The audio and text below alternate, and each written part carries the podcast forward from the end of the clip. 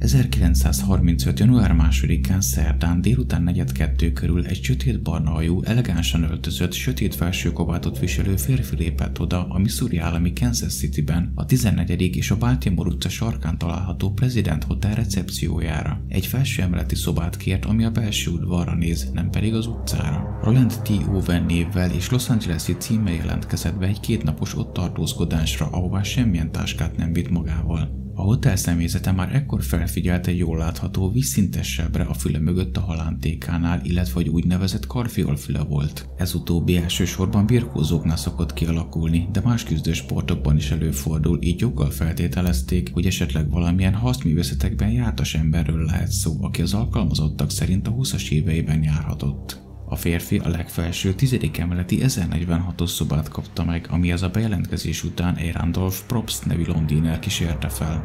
Utóbbi későbbi visszaemlékezése szerint, amíg felefelé tartottak, a férfi elmesélte neki, hogy az előző estét a közeli Muehlebach hotelben töltötte, ám sokkolta az ottani árakat. Végül a szobához érve Owen nyitott ajtót, a londiner pedig felkapcsolta a villanyt, majd figyelte, ahogy a férfi előveszi a felső kabátja zsebéből a fekete hajkeféjét, a fekete fésűjét és a fogkrémjét, amiket a mosdó fölé pakolt ki. Ezt követően mindketten távoztak a szobából. Nem sokkal később a londiner megkérdezte, hogy visszamehet-e bezárni az ajtót, a férfi odaadta neki a kulcsokat. Propst lekapcsolta a világítást is, majd visszaérve visszaadta a kulcsokat és együtt indultak le az első emeletig. A londiner elment a dolgára, Owen pedig az előcsarnokba érve elhagyta az épületet. Mindez azután lesz különösen furcsa, hogy kis idő múlva a Mary Soptic nevű takarító a délutáni műszakjára érkezve úgy gondolta, hogy az üres szobában nyugodtan mehet dolgozni, ugyanakkor benyitván meglátta, hogy a férfi ott ül a szoba foteljében. A nő ekkor nem győzött elnézést kérni a zavarásért, ám a Roland T. Owen néven bejelentkezett férfi mondta neki, hogy nyugodtan takarítson csak. Azon kívül viszont, hogy a férfinak elvileg nem kellett volna ott lennie, azt tette még ijesztőbbé a helyzetet, hogy a sötétítőket mind behúzta, és csak az ágy melletti tompa fényű éjszakai lámpa világított. A takarító későbbi beszámolója szerint a nap folyamán még párszor vizitet tett az ezernegyvenhatos szobában, azonban a férfi minden egyes alkalommal ugyanúgy ült a homályos sötétségben.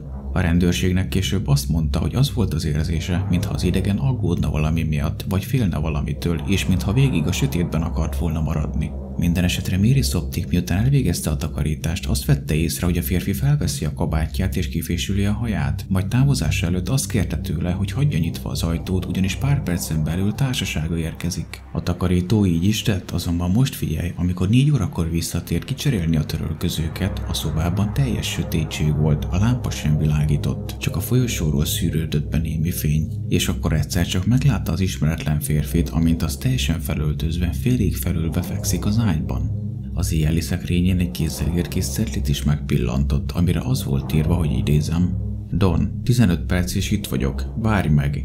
A nő elment ezután, és aznap már nem látta az idegent, de a legkeményebb még csak ezután következett.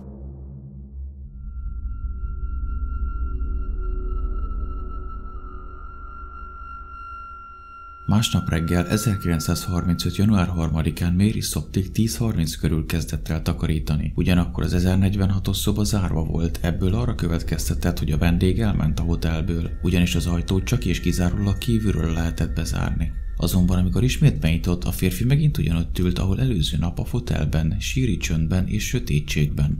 Majd egyszer csak csörögni kezdett a telefon, és az idegen azt válaszolta ekkor a vonal túlsó oldalára, hogy idézem: Nem, Don, nem akarok enni, nem vagyok éhes, nemrég reggeliztem.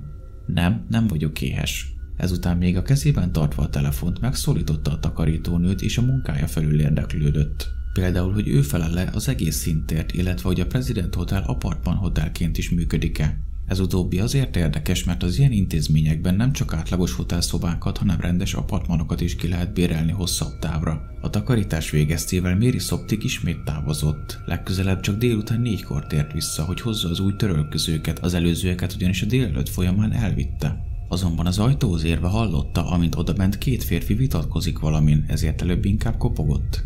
A mély hang, amely válaszolt neki, nem volt ismerős, és azt kérdezte, hogy ki az. A nő elmondta, hogy cserélni jött a törölközőket, de a mély hang erre durván azt válaszolta, hogy nincs rá szükségünk. Mindez azért érdekes, mert ekkor nem volt a szobában a délelőtti takarítás óta. tehát ez délután négy órakor történt, két órával később azonban minő furcsa bejelentkezett a szállodába egy harminc éves Jane Owen nevű nő a Kansas Cityhez közeli Lee's Summitból, miután az aznapi shoppingolása után nem érezte jól magát, így nem akart hazaindulni. A nő kettővel arrébb az ezernegyvennyolcas szobát kapta meg, este kilenc óra húsz perckor pedig meglátogatta a városban dolgozó párja is, aki körülbelül két órát maradt ott. Jean Owen később azt mondta a rendőröknek, hogy aznap éjjel férfiakat és egy nőt hallott hangosan és káromkodva vitatkozni az ezernegyvenhatos szoba felől. Azonban ehhez a jelenséghez kapcsolódik még egy másik furcsa beszámoló is, amit a Charles Blocher nevű liftkezelő mondott el. Blocher éjfélkor kezdte meg a műszakját, és a hotel vendégei nagyjából hajnali fél kettő után kezdtek el elcsendesedni, kivéve az ezerötvenötös szobában, ahol aznap este egy bulit tartottak. Ugyanakkor az összes aznap este látott személy közül egyre különösen jól emlékezett, méghozzá egy elég jól öltözött nőre, akit korábban több férfi társaságában is láttak, és egyesek szerint akár prostituált is lehetett. A liftkezelő beszámolója szerint a nővel először valamikor a műszakja első felében találkozott, aki felvitette magát a tizedik emeletre, közben pedig az ezerhuszonhatos szobáról érdeklődött. Körülbelül öt perccel később azonban a liftet ismét felhívták a tizedik emeletre. Ott a nő várt rá és arról panaszkodott, hogy nem volt a szobájában, akit keresett. Azt is elmondta, hogy korábban a keresett férfi hívta fel, és aki mindig nagyon pontos volt a találkozókat illetően. A nő azt is elmondta, hogy lehet, hogy esetleg az ezerhuszonnégyes szobába kellett volna mennie, ugyanis odabent világított a lámpa, illetve az ajtó feletti szellőző ablak is nyitva volt. A nő ezután még körülbelül fél órát várakozott a tizedik emeleten, majd levitette magát az előcsarnokba, ahonnan nem sokkal később már egy másik férfival ment fel a kilencedik emeletre, akivel később negyedötkor már külön távozott. A férfi nagyjából száz hetven centi magas volt, vékony, hatvan kiló körüli és egy világos barna felső kabátot viselt, barna kalappal és barna cipőkkel. A nőnek a súlya és a magassága is nagyjából megegyezett a férfiéval, ugyanakkor neki fekete haja volt és fekete fókaszőrkabátot viselt. Érdekesség, hogy rá felfigyelt az egyik recepciós is, aki szerint aznap este többször is látta ki és bemenni az épületbe. Érdemes megemlíteni egy másik eseményt is erről az estéről, ugyanis meg lehet, hogy az ismeretlen férfival az utcán is összefutottak. Egy Robert Lane nevű a városi vízügynél dolgozó férfi ugyanis este tizenegy előtt nem sokkal éppen a hoteltől gyalog huszonöt-harminc percre lévő tizenharmadik utca és Lídia Sugár út sarkánál vezetett, amikor meglátott egy férfit, amint nyugat felé rohan az út északi oldalán. A férfin mindössze a cipői, egy nadrág és egy trikó volt, mindez január elején, amikor elég csípős hideg volt odakint. Szóval ez a férfi egyszer csak integetni és kiabálni kezdett Robert Lane-nek, hogy álljon meg, majd amikor ez megtörtént, bocsánatot kért, mert azt hitte, hogy egy taxist intett le. Ekkor viszont megkérte, hogy vigye el egy olyan helyre, ahol lehet taxit fogni. Lane azt mondta neki, hogy úgy néz ki, mint aki valamiben rendesen megjárta. Erre az volt az idegen válasza, hogy idézem, meg fogom ölni, holnap, majd ezután beszállt a kocsiba. Útközben viszont a városi dolgozó felfigyelt az utas bal karján egy mély karmolásra, illetve hogy a két kezét összeszorítja, mintha egy vérzést szeretne elállítani. Végül elértek egy kereszteződéshez, ahol a férfi megköszönte a fuvart, majd átszállt egy taxiba, viszont erre a kis jelenetre később még visszatérünk.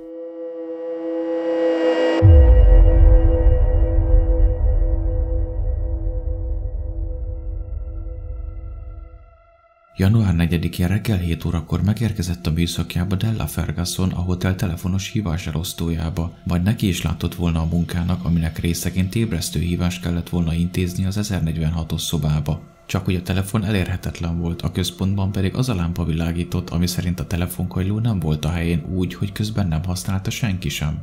Ezután a Randolph Propst nevű londiner, aki első nap a szobájához vezette a férfit, felment megnézni, hogy mi lehet a gond. Odaérve azonban az ajtó zárva volt, és egy ne zavarjanak felirat volt a kilincsre akasztva, ami persze ismét furcsa, ugyanis egy csak kívülről zárható ajtóra ugyan miért raknának ilyen utasítást. Minden esetre a londiner kopogni kezdett egyre erősebben, majd egyszer csak egy hang szólalt meg belülről, ami azt mondta neki, hogy jöjjön be, de persze a londiner nem tudott, mivel nem volt nála kulcs. Aztán újabb kopogások után ugyanaz a hang ismét megszólalt, és azt mondta, hogy kapcsolja fel a villanyt, mindezt úgy, hogy Propst még mindig nem tudott bemenni. Végül az ajtón keresztül átkiabált a benti férfinek, hogy rakja helyére a kagylót, majd elment. Leérve a telefonkezelőnek azt mondta, hogy a Roland T. Owen néven bejelentkezett férfi vélhetően részeg, ezért várni kellene még egy órát az ébresztéssel. Fél kilenckor aztán újra próbálkozott a kezelő, de érdekes módon a telefon még mindig nem volt a helyére rakva. Ekkor egy másik Harold Pike nevű londiner ment fel a szobához, azonban az még mindig zárva volt, és a felirat is a kilincsel lógott. Viszont Prosttel ellentétben neki volt kulcsa, így benyitott az ezernegyvenhatos szobába, ahol ismét teljes sötétség volt. Azonban így is sikerült észrevenni a férfit, aki mesztelenül feküdt az ágyában, bódultnak tűnő állapotban. A kintről beszűrődő fénynek köszönhetően észrevett az idegen alatt a lepedőn valamiféle sötét foltokat, azonban a szoba világítását nem kapcsolta fel, csak a földre esett telefonkajlót helyezte vissza a helyére, ezután távozott. Két órával később, nem sokkal fél tizenegy után, aztán egy másik telefonkezelő ismét azt jelentette a felettesének, hogy az ezernegyvenhatos szoba telefonja elmozdult. Ezúttal megint az első londiner ment fel a szobába tizenegy körül, viszont most már kulccsal, a felirat pedig még mindig a helyén volt. A benyitás után viszont termesztő látvány fogadta, a férfi ugyanis körülbelül hatvan centire a bejárattól, a térdeire és a könyökeire támaszkodva görnyedt a földön, miközben a vérző fejét a kezeibe temetve tartotta. A londiner gyorsan visszatette a telefont a helyére, majd felkapcsolta a villanyt, és ekkor látta, hogy a falak, a plafon, az ágy és a fürdőszoba is csupa vér volt. Azonnal lesietett segítségért, majd az egyik hotelasszisztenssel tért vissza. Ekkor azonban már nem tudták csak résnyire kinyitni az ajtót, ugyanis a férfi közben összeesett a földön. Pár pillanat múlva azonban fel tudott állni, a két hotel alkalmazott pedig bement hozzá a szobába. Ezt követően átment a fürdőszobába, ahol leült a kád szélére. Közben az asszisztens értesítette a rendőrséget, akikhez a városi központi kórház egyik orvosa is csatlakozott. Mint kiderült, a nyakára, a csuklóira és a bokáira zsinór volt kötözve. Szintén a nyaka körül zúzódásokat is felfedeztek, valamint több szúrásnyomot is találtak a mellkasán, a szíve felett. Az egyik ilyen a tüdejét is átlyukasztotta, a fehér embertütésektől pedig a koponyája is megrepett a jobb oldalon. Tehát minden jel arra utalt, hogy a férfit megkínozták, ezek után pedig ki és csoda, hogy egyáltalán még életben volt. Az orvos megkérdezte tőle, hogy ki tette ezt vele, amire az volt a férfi válasza, hogy senki. Amikor pedig azt kérdezték, hogy akkor ugyan mitől vannak ezek a sérülések, azt mondta, hogy elesett a fürdőszobában és beverte a fejét a kád szélébe. Az persze kérdés, hogy milyen esés okoz szúrásnyomokat és lyukas tüdőt, valamint milyen zsinór kötözi magát egy ember nyaka, csuklói és bokái köré. Az orvos ezután azt is megkérdezte, hogy öngyilkos akart-e lenni, de a válasz az volt, hogy nem. Nem sokkal később aztán elvesztette az eszméletét és kómába esett. Persze azonnal kórházba szállították, de többet már nem tért magához. Végül éjfél után nem sokkal, január ötödikén halt meg az ezernegyvenhatos szoba rejtélyes lakója.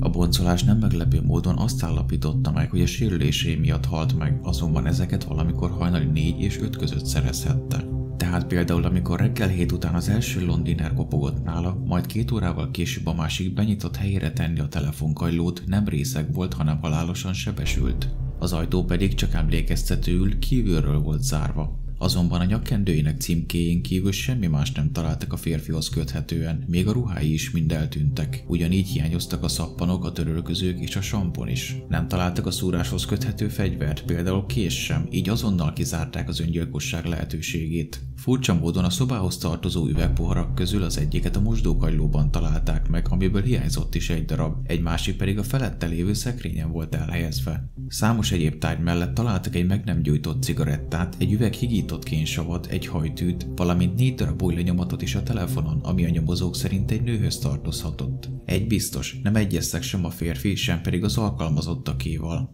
A nyomozást érthető módon a két számmal arrébb lakó Eugene Owennél kezdték, ám az őrizetbevétele után hamar kizárták a gyanúsítottak közül, puszta véletlen volt csak a vezetéknevek azonossága. Ezután a Los Angeles-i szálon indultak el, azonban az ottani hatóságok szerint nemhogy nem kerestek ilyen nevű embert, de nem is élt ott ilyen. Így hamar világossá vált, hogy a Roland té Owen valójában álnév.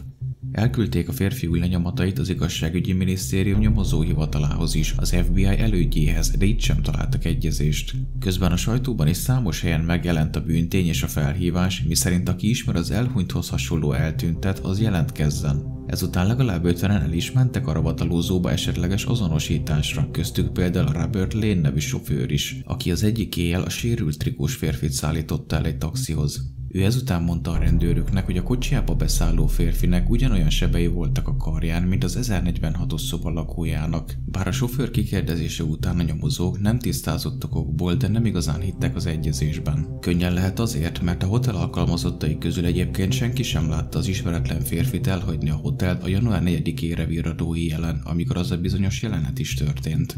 A rendőrségnek egyedül egy bejelentést sikerült igazolnia, ez szerint a férfit a szállodán kívül egyszer biztosan látták, amikor több italozó helyre is betért két ismeretlen nő társaságában. A következő nyom az első londiner beszámolójából indult ki, aki elmondta a rendőröknek, hogy a férfi a President Hotel előtt a drágának ítélt Muehlebach Hotelben szállt meg. A hatóságok ki is mentek a helyszínre, ám ott nem szállt meg Roland T. Owen nevű illető, ugyanakkor a személyzet felismerte a rejtélyes halottat, és elárulták, hogy hozzájuk Eugene Kay Scott néven csekkolt be, és ezúttal is Los Angeles-t adta meg lakóhelynek, valamint itt is belső udvarra néző szobát kért. A tragédia után bő egy héttel aztán jelentkezett egy Tony Bernard nevű birkózó menedzser, aki az azonosítás után szintén felismerte a férfit, és akiről azt mondta, hogy neki Cecil Werner néven mutatkozott be ezerkilencszázharmincnégy december elején, és szerette volna, ha leszervez neki néhány mérkőzést. Viszont ha azt hitted, hogy már vége a furcsaságoknak, akkor most figyelj! ezerkilencszázharmincöt március harmadikán az egyik helyi temetkezési cég, a Melodi Magjiló ravatalozó, akiknél a holttestet is elhelyezték, bejelentette, hogy a városi köztemetőben lesz a temetés, ahová az azonosítatlan személyeket is végső nyugalomra helyezték. Ez a hír az ügy abszurditása miatt ismét megjelent az újságokban, és nem sokkal később a temetkezési cég egy telefonhívást kapott egy ismeretlentől, aki azt mondta nekik, hogy halasszák el a szertartást, hogy pénzt küldhessen nekik, amivel megfelelő sírt és temetést szervezhetnek a Memorial Park temetőben.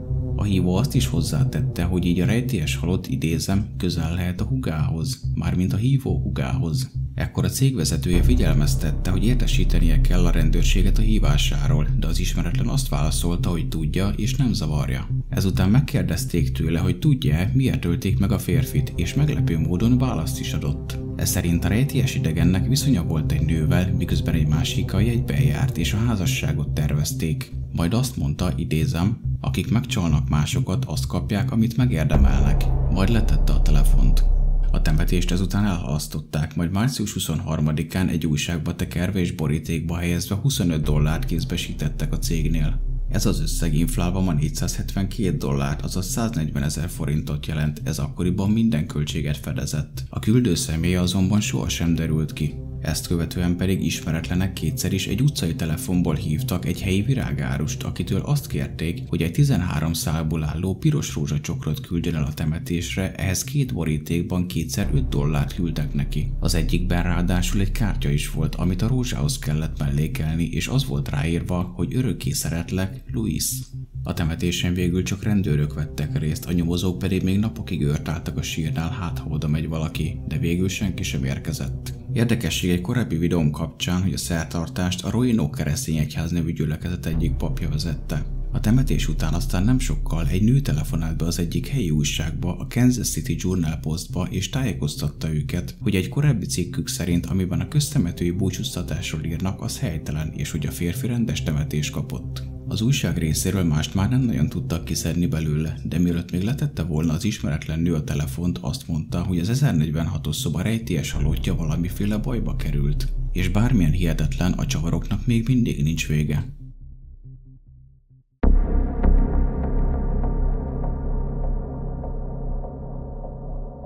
A férfi azonosítására tett kísérletek tovább folytatódtak, rengeteg amerikai újságban megjelent a története, ám sokáig nem jártak sikerrel. Aztán egyszer csak jött az Alabama állambéli Birminghamben élő Ruby Ogletree, akinek egy barátja mutatta meg az American Weekly egy esettel foglalkozó cikkét ezerkilencszázharminchat őszén, és a nő a fiát, Artemus Ogletree-t vélte felfedezni benne. Állítása szerint az újságban szereplő férfi nagyban hasonlított rá, a halántékánál lévő seb is egyezett, amit az ő fia még gyerekként szerzett, amikor egy balesetben forró zsír ömlött rá. Mint mondta, ezerkilencszáztizenötben született Floridában, és az események idején tizenkilenc éves Artemus Ogletree ezerkilencszázharmincnégy áprilisában ment el otthonról stoppolva Los Angelesbe. Azonban odaérkezte után is rendszeresen tartották a kapcsolatot, a férfi legtöbbször pénzt is küldött haza.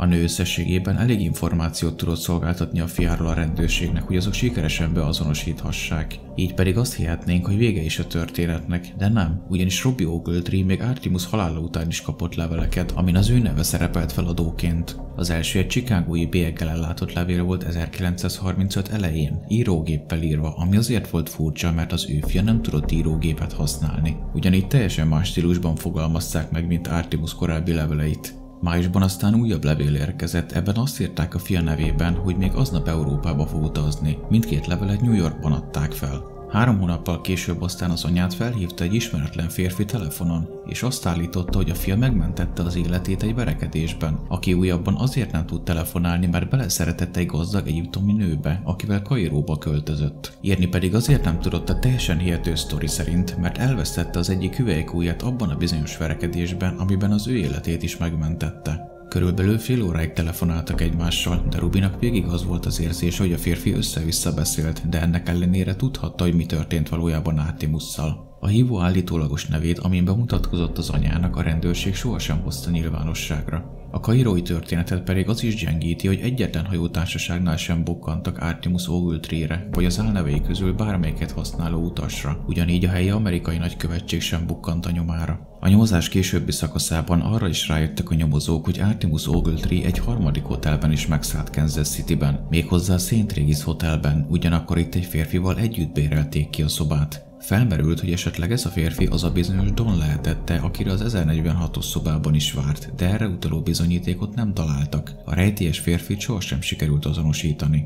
Az üggyel pedig kétezer-tizenkettő környékén mélyebben foglalkozott egy doktor John Arthur Horner nevű kutató is, aki egy érdekes esetről számolt be. Mint mondta, nyolc-kilenc évvel korábban munkája közben kapott egy telefonhívást egy ismeretlen személytől, aki az ezernegyvenhatos szoba ügyéről érdeklődött. A rejtélyes hívó elárulta a kutatónak, hogy épp egy nemrég elhunyt idős ember hagyatékának rendszerezésén dolgozik, a megmaradt dolgai között pedig talált egy dobozt is. Ez a doboz pedig tele volt az üggyel kapcsolatos kivágott cikkekkel, de nem is ez az érdekes, hanem hogy idézem: a dobozban volt még valami, amit az újságcikkekben is említettek, mondta a hívó, aki végül többszöri kérlelésre sem árulta el, hogy mi az, majd letette a telefont. A rejtélyes halottat tehát sikerült végül azonosítani, azonban a tetteseket sohasem kapták el. Az ügy pedig így valójában megoldatlan maradt.